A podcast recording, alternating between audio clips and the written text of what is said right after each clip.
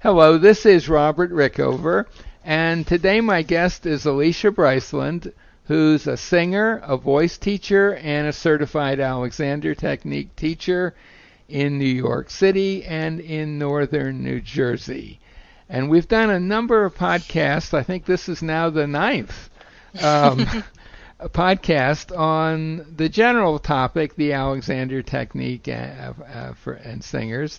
And today, uh, in this podcast, we're going to focus on what what I guess we could call common misconceptions about the Alexander technique that some singers may have. Um, Alicia, welcome to the show. Thanks so much, Robert. This is good to talk to you once again. Before yes. before before we get to these some of these misconceptions, uh, could you just give a very short uh, description of the Alexander technique? Sure. The, the Alexander technique is a way of using your mind to change your body, mm-hmm. and specifically to change um, entrenched habits that are getting in your way. Right. And in our previous podcast, um, we talked a little bit about how in an Alexander lesson a singer might suddenly experience uh, singing, singing perhaps even better than they might expect, but with have, but using less effort. Mm-hmm. And that gets to, from my point of view, that gets to a very common misconception among singers, and and I will say among just about everybody about how much work or effort you have to do to do what you're going to do. And mm-hmm. in, in singing, for sure, there's this idea that there's a certain amount of energy you got to put into it Mm-hmm. Otherwise, it won't be good, right? It won't be legit. Mm-hmm. Well, and and that is true. Um, every inst- every musical instrument requires energy. Yeah. Um, and but what we want to make sure is that the energy is being used efficiently, and we're not using more than what is absolutely necessary. Because more energy than what is necessary translates into tension. Right. It's it's an over efforting that we're really talking about, isn't it? Yes. Yes, that's true. Um, what's interesting about singers is that really the vast, vast majority of the energy needs to reside in the torso, particularly in the lower torso. Mm-hmm. As singers, we want to have the energy there in the torso for breath control the amount of breath that is um, going out of the lungs. Mm-hmm. And then we want everything from the vocal cords on up, so that the neck, um, the pharynx, which is the, the throat, right? Mm-hmm. The um, oropharynx, which is the mouth, the mouth resonators. Mm-hmm um, and everything that's involved in that area to be as free as possible so that it can expand outwards in a very natural and relaxed way, like we do when we yawn. Mm-hmm. So it, it, it, singing has this dichotomy. We have to have a lot of energy, but only in certain in this in basically in the torso, and we need to have just a tiniest bit of energy happening, but in the right way, mm-hmm. from the neck on up. Right, um, right. And that makes it very difficult because when you have energy happening in one area, then it's very easy to say, okay, well, energy has to happen everywhere. So the Alexander technique is a fabulous tool to help you isolate exactly where the energy has to has to happen. Um, but because the Alexander technique is so much speaks so much about not doing, doing less, being free, being open, then oftentimes singers can say, "Oh well, but I have to support." I have to use my body to create, um, you know, breath resistance. Mm-hmm. So if I'm doing not doing any work, then that's not going to happen, and I know my voice is not going to do what it needs to do. So Mm-hmm. I'll just take a pass on the Alexander technique. Mm-hmm. Um, so what what the Alexander technique can really help any singer with is making sure that they're very efficiently using their support system, which has to do a considerable amount of work and mm-hmm. more work depending uh, if you have a larger voice. Mm-hmm. Larger larger voices have to do more breath resistance in the mm-hmm. torso. Mm-hmm. But if you do too much, then you're just going to create extra, extra tension that's going to translate up into the throat, up into the jaw, the tongue, the lips, and all these um, resonate resonators that we want to be open and relaxed. So part of it really is just calibrating, in just on a straight quantity of effort scale, calibrating the amount of effort you need to make, and and beyond which might be counterproductive. Exactly, exactly. But the problem is that, you know, we don't go to school to learn how to do this, right? We go to school to work with our, our frontal brain, our forebrain, which does intellectual work, our um, hind brain, right, which mm-hmm. is also the subconscious, is what really um, does all of these, you know, very subtle uh, body calibrations for us. So we're not really aware of this. We tend to have very little awareness of how much energy we're using, if we're using too much, if we're using too little. And as singers, we have to do a lot of experimentation to find out where the balance is. Right. But oftentimes we go too far. right. Once we learn we have to support, we go too far, and we end up creating uh, too much energy. So the Alexander technique can help us learn how to use enough energy to do what we want to without any excess and to find that fine balance point. Right. And part of part of that can be getting a, a, more, perhaps for some singers, a more accurate idea about what's actually going on in their torsos and where things are and how they function. Uh, I've I've found that a lot of singers have all kinds of ideas about what's going on in their body, much more than say uh, instrumentalists might have. But a lot of that information is not accurate. Yes, I would say that that's absolutely the case. Um, there's a lot of information out there on the internet, and as well we know, um, a lot of it is incorrect. So um, mm. people have read articles or have gotten information from various sources, and it just tends to confuse them. Um, so having an Alexander lesson will um, one open their awareness so that they'll feel more. They'll have more of more of an idea of what's actually happening in their bodies, which mm-hmm. is incredibly important for singers. Mm-hmm. This is how we gauge everything by by sensation, by feeling. So the more aware we are of what's happening in our bodies, the better we're able to adapt and to say, okay, well, I feel this. It's not. I'm not giving quite enough energy. Let me try just a little more. Right. So we really, we really require these very, very subtle um, um, adjustments to be happening all the time. And awareness is an incredibly wonderful tool for helping us with this process. Um, sorry, go ahead. Yeah, well, and and I, it's probably a bit of a cliche to say this, but unlike instrumentalists who who have their own instrumentalist has their physical body, which is a, a kind of an instrument, and then they have their musical instrument, violin or whatever. Singers, it's all one. Yes, and that, it's true. And that presents some very special, unique challenges. It, it's true. It absolutely adds a whole nother level of complexity when the instrument you're using is yourself. Is you, yeah. Yes, yes, right. and right. and that's why the Alexander technique is incredibly helpful.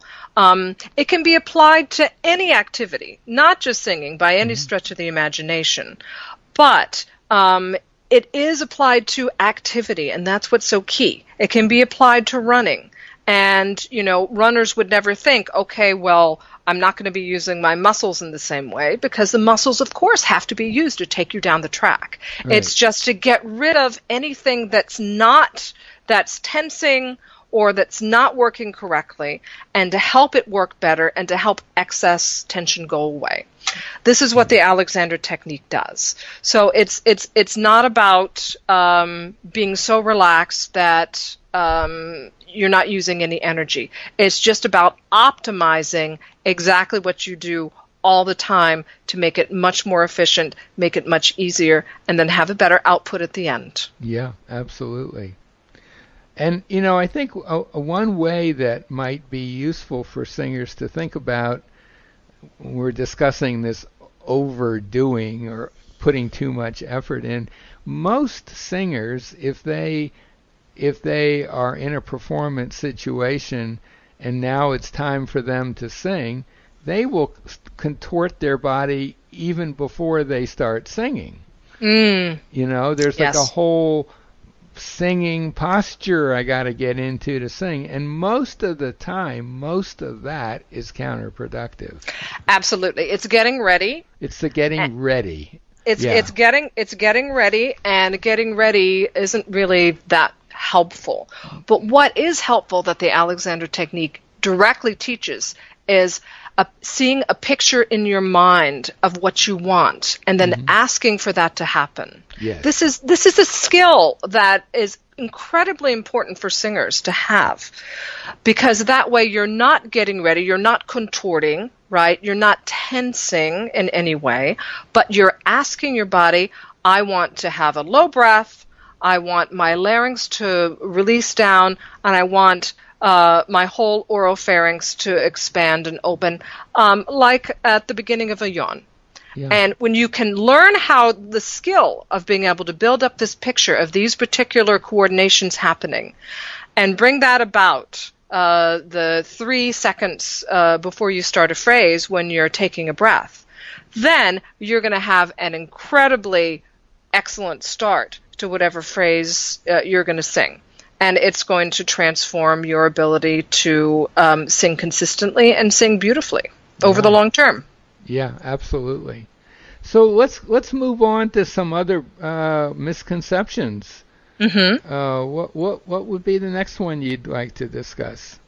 Well, in Alex in Alexander Technique lessons, um, a lot of what happens at the very beginning um, looks like it's not that applicable to singing, um, because the Alexander lesson mainly consists for um, beginning students as um, a chair turn and a table turn. Um, so, so just say a little bit about that Sure, because I don't think most people would, would Yeah. know. Yeah, I'll define those. So a table turn is uh, lying down, usually on a, a massage table or some sort of uh, flat table with a slight padding on it. And the Alexander technique um, directly puts hands on the students in the areas of the joints and gently moves the uh, student's body in order to give them. Um, uh, they're transmitting uh, an experience of ease and opening in those joints, and then by moving, the student gets the experience of what it's like to move that joint with less work, with more ease and openness. Um, so this is basically teaching the body. Uh, bit by bit, um, which is the way voice lessons work as well. Um, and then in the chair, in, in chair turns, chair lessons, um, the student stands in front of a chair, usually like a straight back chair, so there's some place to lean against if necessary. And the teacher will um, work with the student, interact with the student, and the student will sit, being ever so slightly guided by the teacher in how they're sitting in the chair and then how they're getting out of the chair. And this is to give the student uh, a new experience of what it's like to do an activity that they do all the time without really thinking about it. So it's to bring to awareness how we move in space, how we uh, use our body balancing in relationship to gravity. Um, so it's really it, it looks quite simplistic, but it's really quite a complex task, which is one of the things many complex tasks we do on a daily basis without you know without any um, real awareness. Um, so you know I've I've heard singers say, well, all you do is you know lie on a table and then get in and out of a chair that's because you're just getting the beginning experience of what it's like to um, do less in these very, you know, lying down when you're not doing anything at all, right? Right. And then in something that's very, very uh, simple activity. But what happens is that after you have an idea about these two you know these two types of ways of experiencing the Alexander technique, then you can start applying it to breathing. Then you can start applying it to standing and thinking of getting ready to sing. and what happens to your body. Are you getting ready? Are you tensing unnecessarily? And then addressing that. So it's really the same as um, when you start uh, voice lessons. You don't, you know, walk into a um, a studio never having uh, had a voice lesson before and say, okay, well, I'm going to sing this opera aria. I don't need any warm up. I don't need to learn anything about singing. I'm just going to do it. No, Right. you have to learn all the basics. Right. So it's the same thing with the Alexander technique. Um, you need the experience of what it's like to do it in these in these other situations, and then you can start to apply it bit by bit to singing, taking Right. little pieces apart. Right, and the, the there is a certain advantage in working in a non-singing activity, in that the stakes aren't as high. So uh, most people don't have a lot of invested in how they stand up from a chair, for example. It's, That's a good point. you know, it's yes. not like on their mind that this is something that people are judging me on constantly. So it's easier to help someone when you don't have all that baggage and and the constru- uh, the table work uh, where, where you don't have to do anything to start with. Again, it's just easier to convey certain kinds of information to someone in that very um, serene and not nothing it, you don't really have to do anything you just lie there and the teacher helps you and over time the teacher is going to ask you to do some stuff but initially it might seem kind of passive Right. but but it's setting it's paving the way for other activities like singing Uh, exactly. yeah. Exactly. so uh, let's move on. Uh, I, I I have a little list that you gave me actually of some common misconceptions. Uh, here's one: uh, the Alexander technique can only be learned in one-on-one in-person lessons. Right. Uh, say something about that. Right.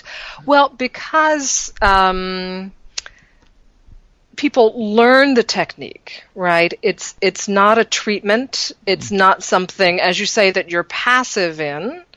Um, it can be learned in different ways, and it has a huge mental component. Huge mental component, and that's why it is possible um, to very successfully be able to learn a lot about the Alexander technique um, in distance classes like Skype or etc. And it's Right. also possible to learn a lot in group um, classes Right. Absolutely. um, because it is so much about how you're thinking and how using your mind in a very specific way to talk to your body and affect your body. So, um, yeah. You know, people say, "Oh, well, I can't afford." You know, I went to my Alexander Technique teacher, and that was, you know, eighty dollars an hour in New York, even more. Um, and you know, I have to pay for this, I have to pay for that. So find a group class. Uh, you know, find some other way to try to learn these skills because they are so directly applicable to singing. Yeah. And they are so similar to the whole process that singers have to go through every single day in the practice room. You can use these skills every single day as a singer. And I actually did the um, Alexander training after grad school Mhm. um, because I thought, you know, this is so helpful. I, I, I just need to do this. I think this would be so incredibly helpful for me as a singer. And if I teach later on, for me as a teacher, and understanding the body and understanding how to work with the voice Right. and understanding how to help other people work with their own voices. right. So um, it, it, it offers so many skills that um, you know it's a huge advantage to be able to understand even some of what the Alexander technique has to offer. Absolutely. I I put in a, a pitch for group classes any day. A well-run group class, uh, you learn a lot by observing the other people in the class, um, by experimenting with an audience there if you're a singer, Mhm. uh, a real audience, and um, group classes can be very effective and and uh, distance classes as well. Yes. Um, Okay, here's something uh, I hadn't really thought of, but I, I guess it might be true that some singers might think that oh, the Alexander technique is a, a useful thing uh, w- while I'm for prac I can use while I'm practicing, but it's not going to be helpful in actual performance situations.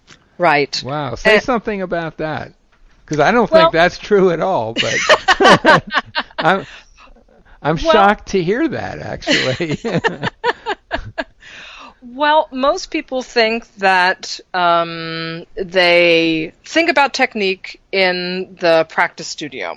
And Yeah. when they get into audition and performance situations, they have to throw technique away and um, they just perform.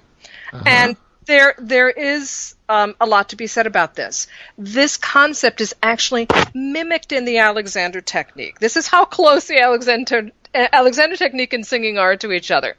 Um, the goal with the Alexander technique is to um, take what normally is the subconscious's role, which is to look at how the body is run on this very minute scale, right? right? To bring it up to the conscious mind, to work on it, hmm but work on it in a specific way hmm so that we're not overdoing. Because the conscious mind likes to bludgeon things to death, likes to overdo, and it's not really its job to work with the body in this way. So we have to be very careful. That's why the Alexander directions, all the concepts of the Alexander technique are very gentle, very indirect Right. because that's what the body loves. It loves this indirect approach. Then, Yeah. once we've learned, once we've changed what was a not so helpful habit into a better, much more helpful habit, and we can do that 100% of the time, then we allow that habit to filter back down to the subconscious. We don't think about it anymore. It just will happen on its own hmm this is exactly the process that singers want to happen. We want to work on something like our soft palate, having our soft palate raise and expand um, to the right level, uh, not staying too low but not going too high, and with the right tonicity of the muscle. Okay? Mm-hmm. We want that to happen 100% of the time. So we have to have a routine. We have to work on it. We have to practice it in a certain way. We have to reinforce it. And then once we can get that to happen 100% of the time, we don't have to think about the soft palate anymore. We can just let it filter back down and we can think about something else. Okay? Mm-hmm. Yep. So Yeah. this is why the process is exactly the same for both singing and the Alexander technique. But when we get into performance situations, things aren't always ideal. We can't always just think about acting, just think about um, um, being the character, right? Just think about the stage. Sometimes we're sick. Sometimes we have to be aware of what's happening with our voices. Well, we always have to be aware of what's happening with our voices. Sometimes we might have to adjust. hmm If we're sick, if we're not 100%, then you're going to do something different at the top. You have to be aware, you have to think about that. These are the situations where you can apply the Alexander technique and its principles, right, to help you. We were just talking in an earlier podcast about uh, the use of awareness, inhibition, and direction, the three main concepts of the Alexander technique, for stage fright. So, you can use these concepts to help you calm yourself, right? To help you um, reach out to an audience. Um, awareness and, and, and direction are also wonderful tools to be able to extend your um, emotions actually to an audience so they can have a better sense and a better connection to you and what you're feeling as a character. And that really draws them in. So these are all tools that you can absolutely use in performance situations. It's not just, oh, well, I'll practice, I'll lie down before I practice and think about the directions, and then I'll think about a little bit when I practice, but when I'm really singing, it doesn't have any, you know, it doesn't have any benefit for me. It has tremendous benefit. Mm-hmm. You just have to learn how to use these tools once you learn the tools, then you can figure out, oh, I can use that in this situation. Right. I can use that in that situation. And the tools are very light processes. I mean, they're mm. just a thought, really. Yes. Just a decision. I, I want this. Just intention, exactly. It's just intention. That's all. So so easy to to just have this intention on stage.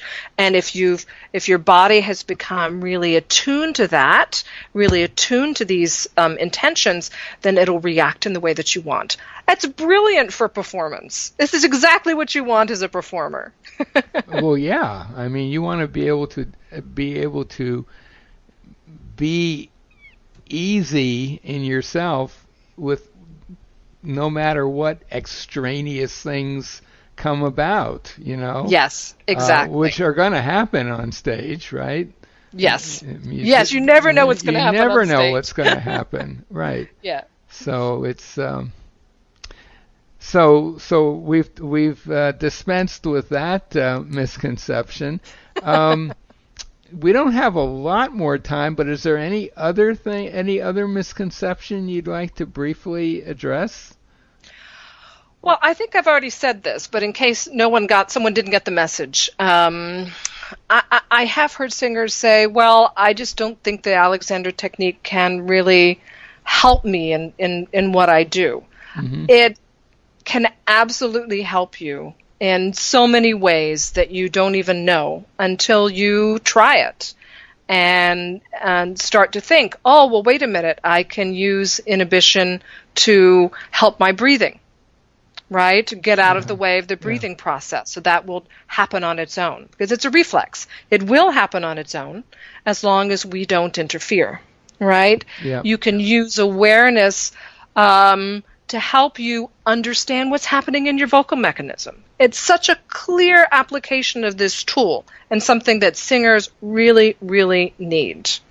Um, and direction also can help um, uh, with your intentions for singing. You can say, okay, for this phrase, I would like this to happen. Mm-hmm. And mm-hmm. you set that intention and you're asking your body to do it, and your body can respond as long as you're out of the way, as long as you've trained it, as long as you've learned these skills, it will do what you ask. The body is very, very nice to us. It, it's a loyal soldier. It'll do what we ask. But if there's too much interference in the way, can't do it. Yeah, it will do exactly what you ask as, be- as best it can. And absolutely. Um, this you could, I guess, you could think of the Alexander technique as a way for really putting you, meaning your conscious mind, in charge. Yes, exactly, and that's what singers have to do. Singers use their mind to affect their um, their vocal instruments. So the Alexander technique gives extra tools. Okay, let's let's end there. Um, my guest today has been Alicia Bryceland, a singer, voice teacher, and certified teacher of the Alexander technique. She uh, uh, works in New York City and in northern New Jersey. Uh, I'm going to put a link to her website by this interview. If you live in that area and you're interested, uh, give her a call. But her website is a valuable resource to singers anywhere. She has a lot of information about the Alexander technique for singers. That's her specialty, and that's what her website is is all about. Alicia, thank you so much. Thank you, Robert.